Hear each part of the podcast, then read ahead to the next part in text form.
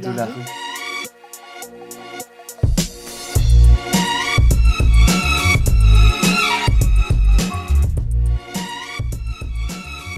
Et on est ravis, c'est le podcast d'automne, c'est le podcast de la rentrée. Moi c'est Marie Tro et je suis vraiment ravie de vous retrouver. Je suis euh, le nain, salut Marie-Tro, et on est avec, euh, cette semaine, ou ce mois-ci plutôt, on est avec Obrother. Bonjour. Bonjour Obrother, tu te présentes un petit peu? Oui, Obrother, euh, je suis religieux dominicain. J'habite euh, en Finlande, à Helsinki. Alors pour des raisons logistiques, ce, ce podcast sera donc en, en finlandais.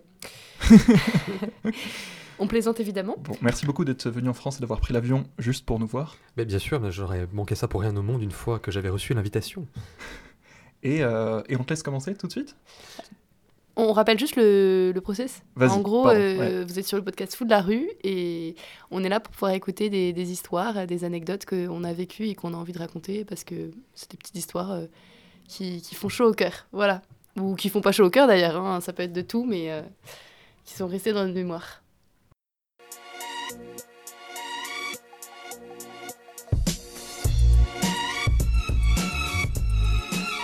Vous allez à Rome Ah, je vais à Auxerre. Les trains, les avions, faut qu'on y aille à pied maintenant pour leur faire plaisir.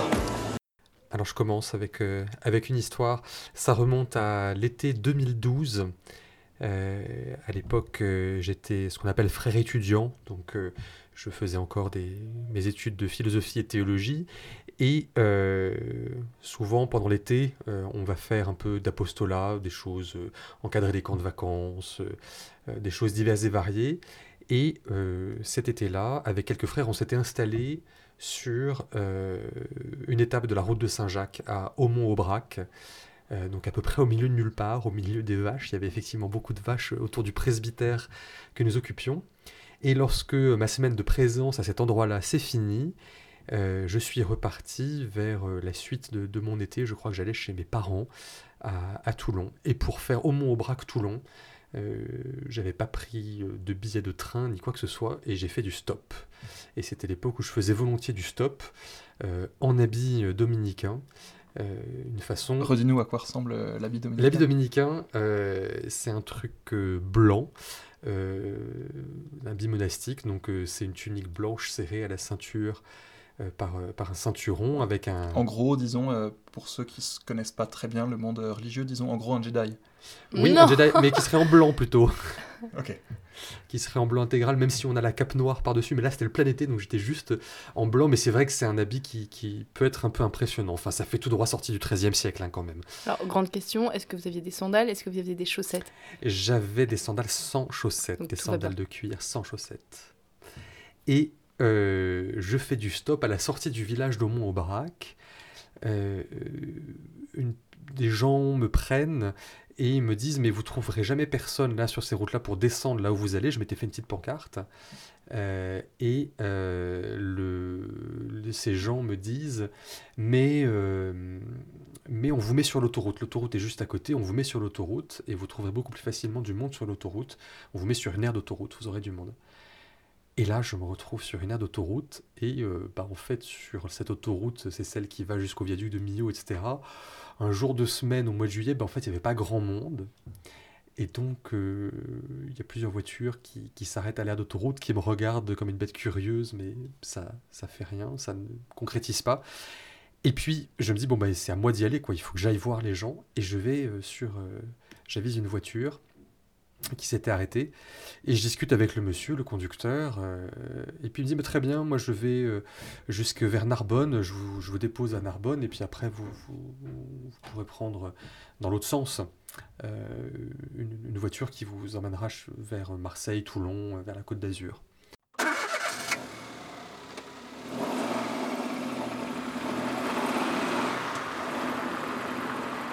Et c'était quelqu'un, et c'est ça qui faisait la beauté de cette rencontre-là, et c'était tout l'intérêt du stop, c'était quelqu'un que j'aurais jamais rencontré euh, dans une église. C'est quelqu'un qui visiblement n'aurait jamais poussé la porte d'une église. Pour de bonnes ou mauvaises raisons, c'est pas du tout la question, mais c'était intéressant juste par le caractère étonnant de cette rencontre. Euh, ce type était euh, musicien, guitariste, bassiste plus exactement. Il faisait, il accompagnait plein de groupes différents. Plein de choses. Il avait fait des scènes à l'Olympia, il avait fait des tas de trucs. Et il me raconte un peu sa vie, on parle du sens de la vie, de, de la mort, etc. Et puis en fait, sur la banquette arrière, il y avait son fils qui était là, euh, qui dormait sur la banquette arrière. Et, et euh, il me disait, bah, euh, bah voilà, oui, les vacances sont finies, je, je le ramène à sa mère. Fils a- de quel âge à peu près? Le garçon avait 7-8 ans, quelque chose comme ça. Euh, j'ai pas du tout interagi avec ce petit garçon qui dormait, somnolait, s'occupait sur la banquette arrière. Et, euh, et en fait, il m'a raconté sa vie, le- une séparation difficile, douloureuse, un divorce, toutes les questions que ça avait suscité sur le sens de ce qu'il avait pu construire avec son épouse, euh, les non-dits, le manque de communication, tout ça. Et, et en fait, en fait c'était un peu... c'est un peu triste parce qu'en fait, il m'a accompagné, enfin, je l'ai accompagné euh, en voiture dans ce chemin-là jusqu'à euh, la résidence dans laquelle euh, habitait son ex-épouse, qu'il désignait vraiment, il disait vraiment, je, le ramène chez sa mère, en parlant de, son fils, quoi. C'était. et on est rentré dans la résidence en marche arrière, donc des petits immeubles de deux ou trois étages, en marche arrière. Il a bipé sur son portable son ex-épouse, elle est descendue, elle a, elle a ouvert la portière pour faire descendre son fils, elle a ouvert le coffre, elle a refermé les deux, elle a donné une claque sur la vitre arrière, manière de dire c'est bon, tu peux y aller, et il n'y a eu aucune interaction entre eux. Et vraiment, ils s'échangeaient l'enfant comme, comme un bagage, quoi. Et c'était. Ça m'a, vraiment serré le cœur. Euh, voilà, j'ai vraiment vu ce que c'était, qu'est-ce que ça pouvait être euh, qu'un, qu'un divorce dont, l'enfant, n'était, plus que le prétexte d'une, absence de relation, juste un point de contact entre ces, deux personnes. Je, n'avais jamais vu ça. Pour moi, ça m'a vraiment appris quelque chose. Je vis dans un milieu où ben, il n'y a pas de divorcés euh, autour de moi. J'en, j'en connais pas du tout dans les amis de mes parents. Quand j'étais petit enfant, il n'y en avait pas autour. J'ai jamais vu ça. C'est la première fois que je me prenais ça en pleine poire. Et après, il va me raccompagner vers, euh, vers l'autoroute pour me re- remettre sur une aire d'autoroute pour que je puisse retrouver d'autres euh, d'autres euh, voitures, voilà, covoitureurs qui prendraient un autostoppeur habillé en habit. Mais avant ça, on a fait un petit tour dans le parking de la résidence et j'ai enfin compris pourquoi il y avait un appareil photo posé sur la planche de bord. Il voulait prendre en photo la nouvelle voiture de son ex-femme dont lui avait parlé son fils pour pouvoir dire après au juge aux affaires familiales Regardez, elle s'est acheté une nouvelle voiture, on peut réduire le montant de la pension que je dois payer. Et je me suis dit, ah mais c'est épouvantable, c'est vraiment épouvantable. Et j'ai pas su lui dire ça, et c'était pas mon rôle, c'était pas le moment, c'était pas, pas, Non, pas ma ouais. position, c'était absolument pas ça l'enjeu. Et on avait partagé un bout de, un bout de chemin, un bout de route littéralement, où il m'avait raconté, euh, m'avait raconté sa vie et et, euh, et la beauté de, toutes les questions qui se posaient. Il mettait vraiment des mots, je trouvais très justes sur toutes les questions qui se posaient. Il ne mettait aucun qualificatif de, de foi ou de relation à Dieu ou de euh, d'une espérance d'éternité. C'était pas du tout ça, mais la manière d'humanité euh, avec laquelle il les posait, avec laquelle il habitait sa vie, dont il en rendait compte aussi bien euh, pour sa vie personnelle que dans toutes les rencontres qu'il avait faites, dans toutes les scènes musicales, euh, où les gens, euh, bah, comme partout, sont pas forcément toujours très droits, où il y a beaucoup d'affaires aussi euh, d'abus de substances diverses, etc. Et, lui témoignait d'une certaine rectitude dans tout ça, en tout cas une constance dans sa démarche et dans son itinéraire. Et puis bam, là, tout à la fin de, ce bref bout de route avec lui de quelques heures d'autoroute, je vois un, truc qui était d'une violence inouïe, dont l'enjeu était cet enfant avec qui j'ai pas eu de communication du tout, mais qui était sur la banquette arrière tout le temps. Et, euh, et en fait, j'y ai pensé beaucoup pendant, pendant tous les jours après, j'y ai beaucoup, beaucoup pensé en fait à ce, à ce visage, à ce bout de, à cette tranche d'existence qui m'avait été donnée de voir. Euh, c'était vraiment curieux et je m'étais dit, bon, bah, euh, j'aurais jamais rencontré cette personne-là dans une autre circonstance. Et il me l'avait vraiment dit au moment où il m'avait accepté de, de me prendre en stop, au moment où on quittait l'air sur laquelle il m'avait pris en stop. Il m'avait dit, je, je- je vous ai pris parce que vous êtes en habit, j'ai jamais vu ça. Et euh, c'est une drôle de bête, j'ai envie de, j'ai envie de discuter avec vous. Ah quoi. oui, ça, ouais. ça le, C'est le point de rencontre de deux univers. Exactement. Ah, mais complètement, le, clash, le clash d'univers. Je connais, voilà, exactement. Il connaissait pas mon univers et je connaissais pas le sien. Et les deux univers se sont, se sont côtoyés comme ça. Puis après, j'ai poursuivi ma route. C'est des gitans qui m'ont pris en stop et j'ai béni leur voiture euh, moult fois avant qu'ils me lâchent. Et, les derniers kilomètres, ça a été un, amiral en retraite qui allait prendre, récupérer sa, maison à Saint-Tropez. Euh, et qui, lorsque je lui dis que mon père était dans la marine, a dit Ah, je vous raccompagne jusqu'à la grille de chez vos parents. Au nom de la marine, je ne peux pas, je peux pas euh, vous laisser en plan quelque part, je vous raccompagne jusque chez vous. Voilà, c'était vraiment très, très. des expériences très, très différentes. Ah oui, oui. Pour le coup, encore deux autres univers. Encore deux autres univers très différents, dont le dernier m'était beaucoup plus familier de fait par, par mon histoire euh, personnelle et familiale.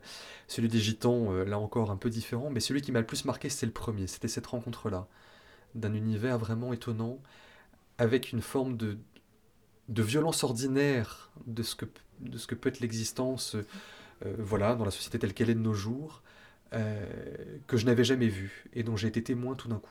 Voilà, ça, ça m'a beaucoup frappé. Voilà, je sais pas si c'est un petit bonheur du quotidien. Pour moi, ça a été heureux au sens où ça m'a fait rencontrer quelque chose que je ne connaissais pas.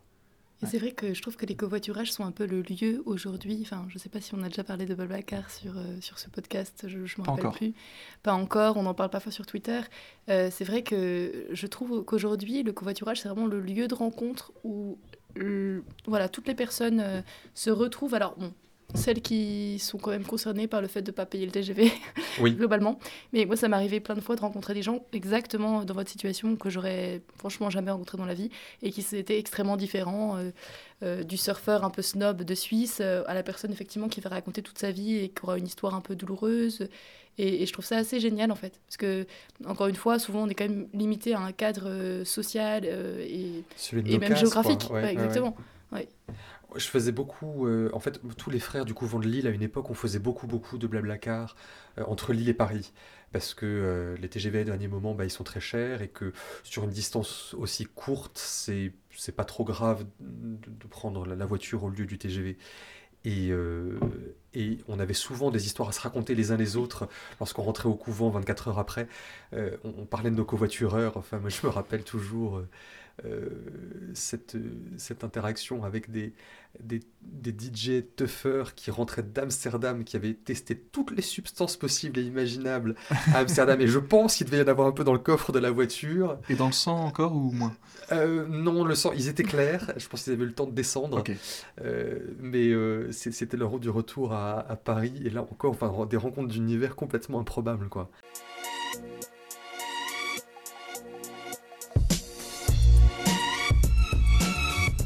Eh bien, Paul Claudel, vous revenez de Rome. Une petite histoire cette fois à Paris, euh, toute petite, toute simple, euh, qui témoigne, on va dire, du rayonnement des écrivains français et même d'un certain écrivain qui s'appelle Paul Claudel, que, que, beaucoup de gens connaissent parfois euh, dans, un certain milieu, on va dire, mais qui est, à mon avis, pas si connu que ça. Et en fait, je me baladais, euh, voilà, un, un, soir, c'était en début septembre, euh, je remonte le boulevard Saint-Michel, et puis une dame commence à me parler en anglais. Et bon, je dois avouer que moi, bah, je, je, je je suis pas vraiment fluently, hein, comme on dit. Donc je, je, parlais très mal, donc on avait un peu du mal à se comprendre. Puis, je finis par comprendre euh, quand même qu'elle cherche une plaque euh, qui serait autour du Luxembourg et qui parlerait de Paul Claudel. Et elle me dit, euh, elle me demande en anglais, est-ce que vous connaissez Paul Claudel? J'ai bah oui, bien sûr. je suis assez contente, mais je me dis, c'est quand même un peu étonnant. qui connaît Paul Claudel Et elle me raconte en fait qu'elle est une professeure de français et qu'elle vient d'Israël. Alors, franchement, je n'ai pas su vraiment pourquoi elle connaissait Paul Claudel et qu'est-ce qu'elle cherchait, mais elle disait Pour mes étudiants, il faut absolument que je retrouve cette plaque. Alors moi j'étais euh, un peu désespérée parce que je ne savais pas du tout où elle était, mais comme j'étais pleine de bonne volonté et que j'avais absolument envie de résoudre son problème, euh, j'ai été chercher sur Google, j'ai baragouiné, j'ai continué à baragouiner en anglais, euh, et puis je me suis demandé si elle confondait pas avec le lycée Paul Claudel, mais qui est dans le 7e arrondissement. je me suis même proposé de, tourner autour du Luxembourg à la recherche de la plaque, puis bon, elle m'a dit non, non, mais vous inquiétez pas, etc. etc. Bon, finalement on, s'est quitté et, puis je n'ai pas retrouvé la plaque, j'étais un peu triste pour elle, mais elle m'a beaucoup remercier. Je me suis dit, bon, ça va, elle aura au moins une bonne image des Français. je plaisante. Euh, mais j'ai été recherchée depuis et il se trouve qu'il y a une plaque dans le 7e arrondissement une plaque à Port-Royal, près des Gobelins, où euh, Paul Claudel aurait vécu, enfin a vécu avec sa sœur Camille. Et c'est pas du tout près du Luxembourg, c'est vraiment près des Gobelins, boulevard, boulevard du Port-Royal. Donc je me suis demandé comment, qui l'avait renseigné et qu'il y en a une surtout. autre près du Luxembourg. Bah alors peut-être et Si qu'elle n'est pas référencée. nous sait- connaît la plaque euh, Paul Claudel le Luxembourg, il nous l'envoie, il aura un cadeau, n'est-ce pas? Exactement, et euh, comme ça il pourra sauver la prochaine euh, professeure étrangère qui viendra ici pour Ouais. retrouver la plaque. Exactement, ça marche. On fait un interlude? Interlude. L'interlude qui s'appelle maintenant, qui a un nom? Parole volée. Parole volée. Parole, parole, parole. Écoute-moi. Parole, parole, parole. Une fourchette, ça a une contenance qu'on ne soupçonne pas. Métro ligne 7, 13h. S'arrêter serait fatal. Montparnasse, mercredi 19h. T'es trop jeune pour écrire des trucs tristes. Terrasse de café, 20h. Ça s'appelle la Bible, wesh. Brochant, 20h. Maman, c'est quoi sur tes chaussures? Converse All Stars, ça veut dire converse toutes les stars. Je suis une star. Métro ligne 3, 16h. Quand je pense que j'ai payé cette bière 7 euros, c'est abusé. En plus, j'ai trop envie d'en prendre une deuxième. République, 15h. Je refuse de marcher topless dans les bureaux. Resto Bobo, 13h30.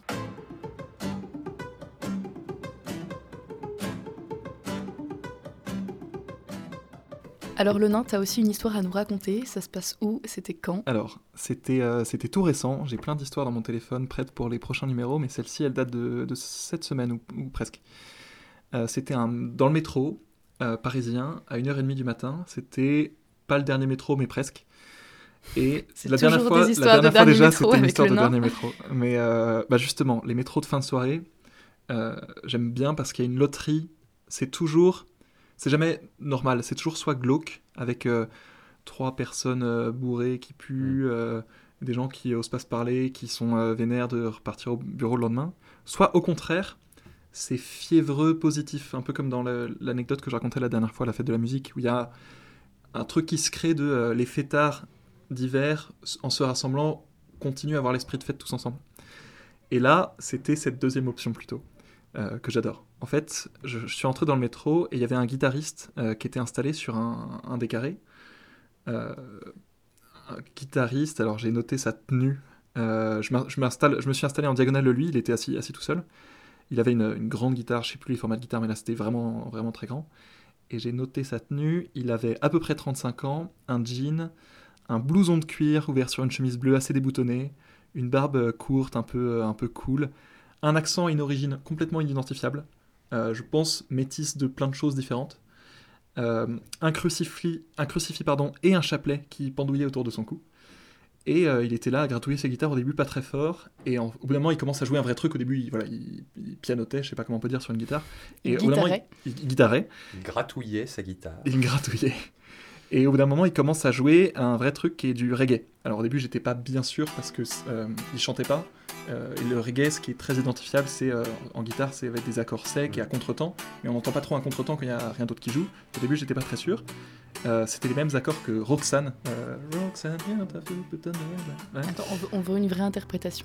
tu la refais bien. Euh, ce sera dans le bonus du podcast.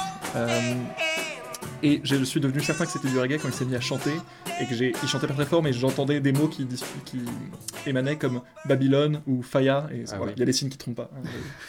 Euh, c'est clairement du, du reggae. Euh, deux, trois stations plus tard, donc les gens globalement l'ignoraient parce qu'il n'y avait pas grand monde. Au début, il voilà, au début, il n'y avait pas une ambiance folle dans ce métro. Euh, deux, trois stations plus tard, il y a une fille et un gars qui montent, ne se connaissant pas l'un l'autre, qui montent et qui s'installent sur les deux places qui restent libres du carré. Et Attends, euh, il arrivait à tenir avec sa guitare sur une seule place.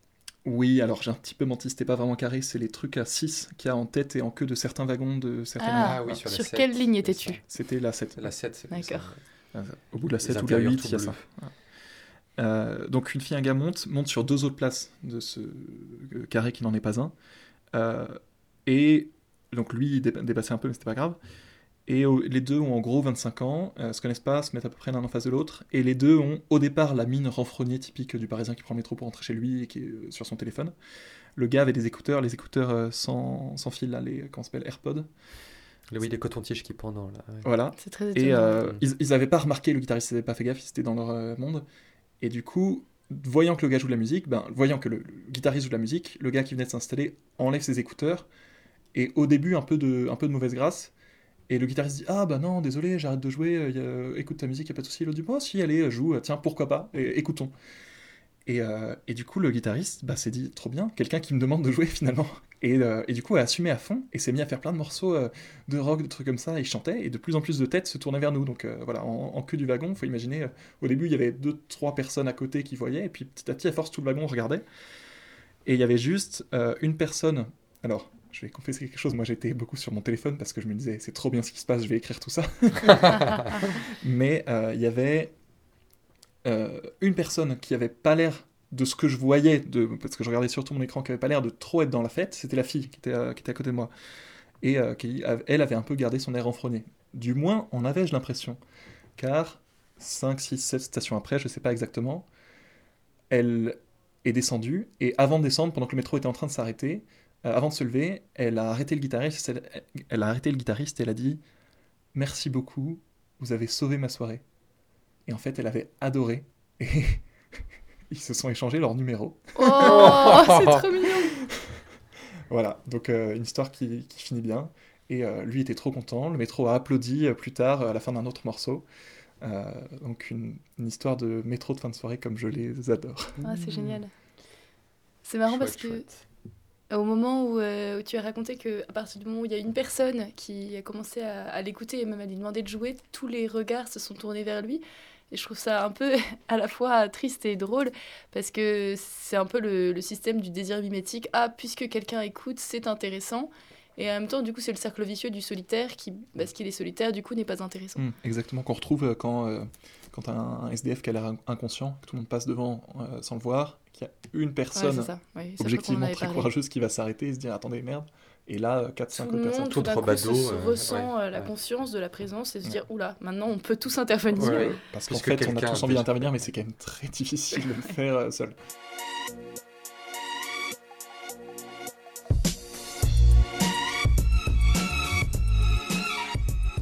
au browser tu nous as gâté parce que t'es venu avec une deuxième histoire. Je suis venu avec une deuxième histoire et, alors euh, j'hésitais un peu à la, livrer parce qu'elle est euh, euh, c'est un instant de grâce du quotidien mais qui repose pas sur sur une vraie interaction entre entre moi et quelqu'un. Et cette histoire n'aura finalement de sens que pour moi dans, le, dans, la mémoire et dans, et dans ce qu'il en restera. C'est une histoire qui n'est pas très très vieille, ça remonte à, à la fin du mois d'août, et elle s'est déroulée euh, dans l'aéroport de Copenhague. Euh, je circule pas mal entre les pays nordiques, habitant Helsinki, euh, avec des frères et des sœurs entre Lund et Oslo. Donc Lund, c'est le sud de la Suède. euh, et puis il y a des sœurs dominicaines juste à côté, à Rögle, avec lesquelles je fais un projet de, euh, d'enregistrement de disques. Elles m'ont confié la direction musicale et artistique de, de ce CD à réaliser avec elles. Et je rentrais d'une séance d'enregistrement, la dernière, euh, chez elles. Et donc l'aéroport euh, pour, pour tout ce coin-là de la Suède, c'est celui de, Copenhague. Et à la fin du mois d'août, en fait, il se trouve que euh, mon, grand-père est mort. Et euh, mes oncles et tantes euh, ont géré, ont organisé euh, les funérailles de, telle sorte que euh, ben, j'ai pas pu y aller. Aussi, en particulier parce que j'avais cette session d'enregistrement qui était programmée, que ben, il y avait euh, 12 personnes qui avaient pris un jour de congé pour euh, un enregistrement, un ingénieur son qui était planifié depuis 6 mois, enfin c'était vraiment très très compliqué. Et puis euh, avec très très peu de temps, enfin le, truc s'est fait en, en 48 heures, c'était vraiment très très très très rapide entre la mort de mon grand-père et la date euh, des, funérailles. Donc euh, vraiment, pas, vraiment pas possible. Et quand euh, l'enregistrement euh, s'est terminé et que je repartais à Helsinki, j'avais un peu de, un peu de blues, quoi, de, un, peu de, un peu de vague à l'âme à ce moment-là.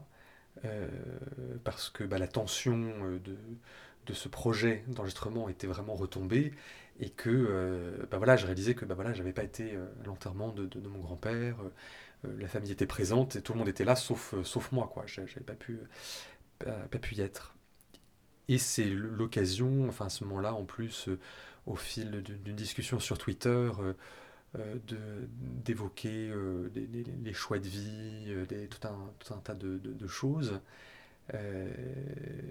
Et je me retrouve dans l'aéroport à, attendre le, le départ de mon avion. En plus, j'avais eu quelques heures à tuer dans Copenhague, donc j'avais un peu marché à pied dans Copenhague toute la journée, j'étais un peu claqué.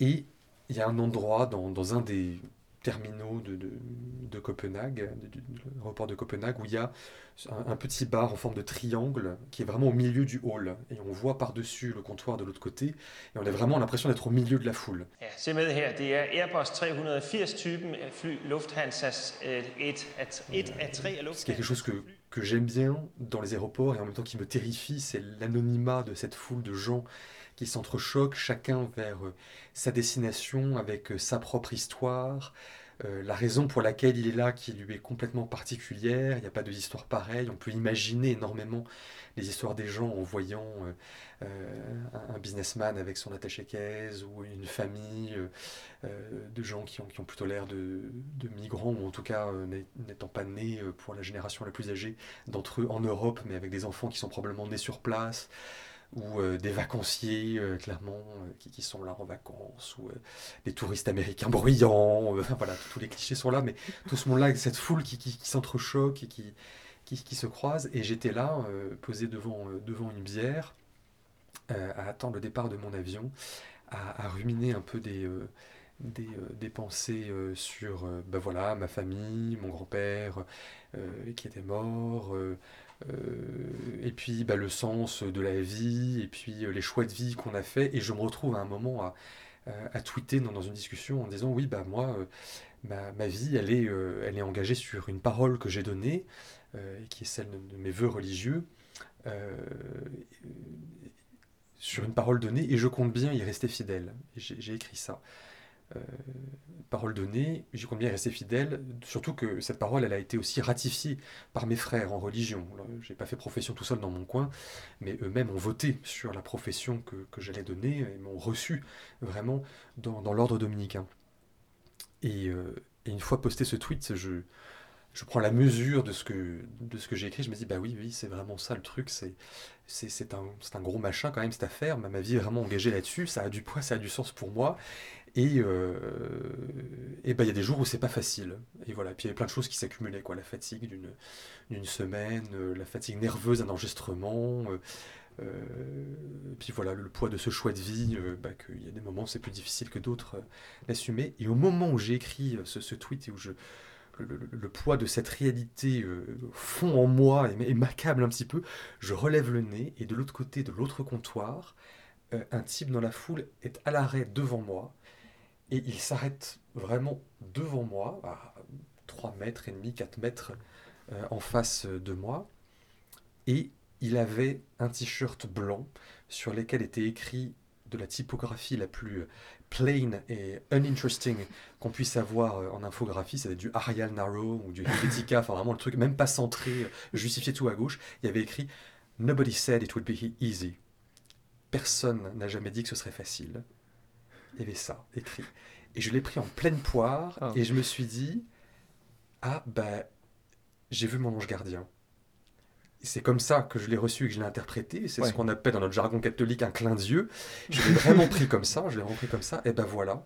Et j'étais euh, au fond du trou, entre guillemets, j'étais pas au bout de ma vie, mais voilà, un moment où tout d'un coup, le, le poids de la réalité de, et de ma réalité de ma vie me, me pesait vraiment, vraiment sur moi. Et euh, mon ange gardien m'est envoyé pour me réconforter avec cette, cette parole. Et voilà, ce, ce type-là, euh, un type de 45-50 ans, euh, un peu roux, barbu, de très beaux yeux bleus, des lunettes euh, rondes un peu ovales, euh, euh, voilà, avec sa- qui, drôle parce que la moitié des adjectifs que tu as employés collent pour toi-même. Ouais.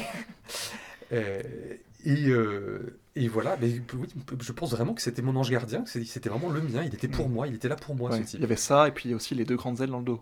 Euh, oui, ça, je, je les ai pas vus fronter, et puis surtout, j'ai pas cherché à savoir où il allait, et je, je l'ai juste reçu pour moi, et c'est Ouais. le, et voilà, c'est le secret de ces interactions-là un peu mystérieuses, c'est que euh, c'est là. Et je le dis alors même que j'ai, euh, pendant une longue partie de ma vie, eu beaucoup, beaucoup de mal avec ce truc des anges gardiens. hein. C'est pas vraiment mon truc, je, suis- je suis d'une nature plutôt rationnelle, et, et les, manifestations, du- les manifestations du surnaturel, je, je les prends vraiment avec des pincettes énormes. Surtout le coup des anges gardiens. Voilà, moi, j'ai- mon papa est mort quand j'étais petit euh, dans un accident. euh, et, et voilà, et je me suis toujours dit pendant longues années, euh, mais que foutait son ange gardien, quoi Si c'était pour nous foutre dans la merde après, Ouais. nous, comme ça. Et, voilà. Mais là, là, je dois dire, instant de grâce dans ce hall d'aéroport Ouais, magnifique. un petit, un petit message de, de réconfort que j'étais le seul à remarquer. Je, je- voilà, je- c'était vraiment pour moi et ce type-là n'en a, n'en a rien su. Je ne connais rien de son histoire ni de sa destination, mais je suis sûr qu'il était envoyé pour moi. Et sans nous dévoiler les secrets de ta psyché, est-ce que ça t'a réconforté? Ah, sur le moment, très clairement. Ah oui, vraiment, je me suis dit, mais euh, euh, effectivement, tu, tu, tu dis bien, les- je- j'ai vraiment pris ça en me disant, mais voilà, ce que tu dis est vrai.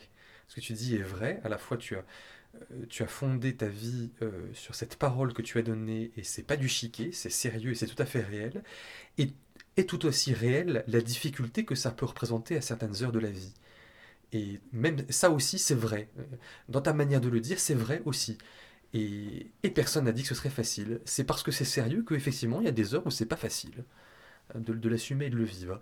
Et, euh, et le fait que ce soit confirmé comme ça par, euh, par quelque chose de l'extérieur, par un événement extérieur, m'a réconforté. J'ai dit oui, oui, t'es pas là en train de te faire des idées, mon gars. C'est effectivement ça, c'est du sérieux ce que tu vis. Bon, bah voilà, euh, c'est euh, c'est normal que ce soit pas toujours facile. Cette histoire vous incite donc à tous acheter des, des t-shirts avec des slogans. Contrairement à l'idée reçue, ces slogans peuvent être des manières de devenir des anges gardiens les uns pour les autres. Voilà. Exactement. Évitez peut-être juste les fameux t-shirts personnalisés Facebook disant euh, les filles qui sont nées en décembre 93 sont vraiment les meilleures, surtout celles qui aiment le foot. Mais qu'en sais-tu Peut-être qu'une fille déprimée, en regardant, euh, se dira Je suis née en 1993 et j'avais besoin de ce message. C'était pour moi. Et nous serons tous les anges gardiens euh, les uns des autres, euh, à coup de euh, t-shirts euh, à marketing ciblé. Oui, y compris en Ariel euh, Naro. C'est ça.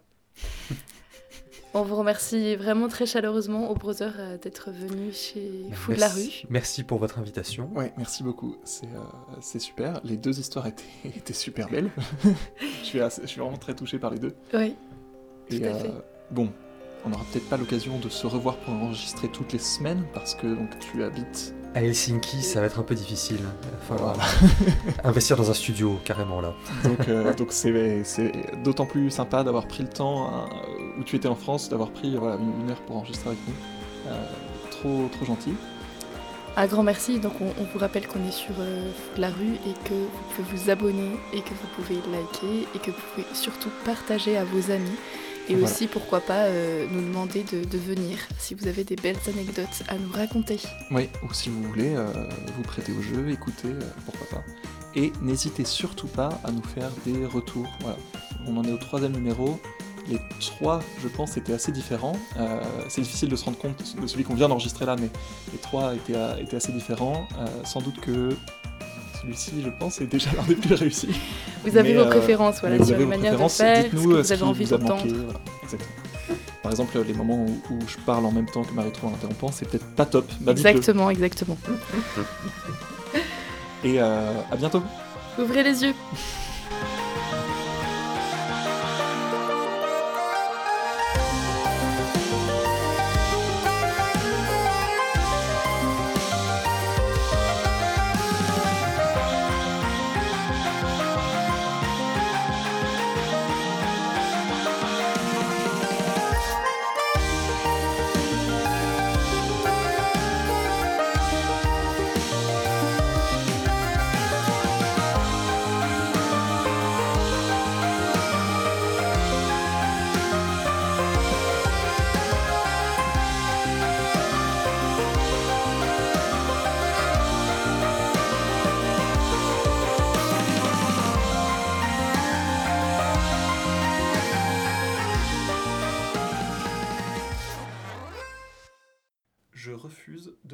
topless dans les bureaux. Resto Bobo, 13h30. On a le droit de rire maintenant, c'est la fin de l'interlude. Pas le droit. T'as- C'était chouette de garder la plus drôle pour la fin.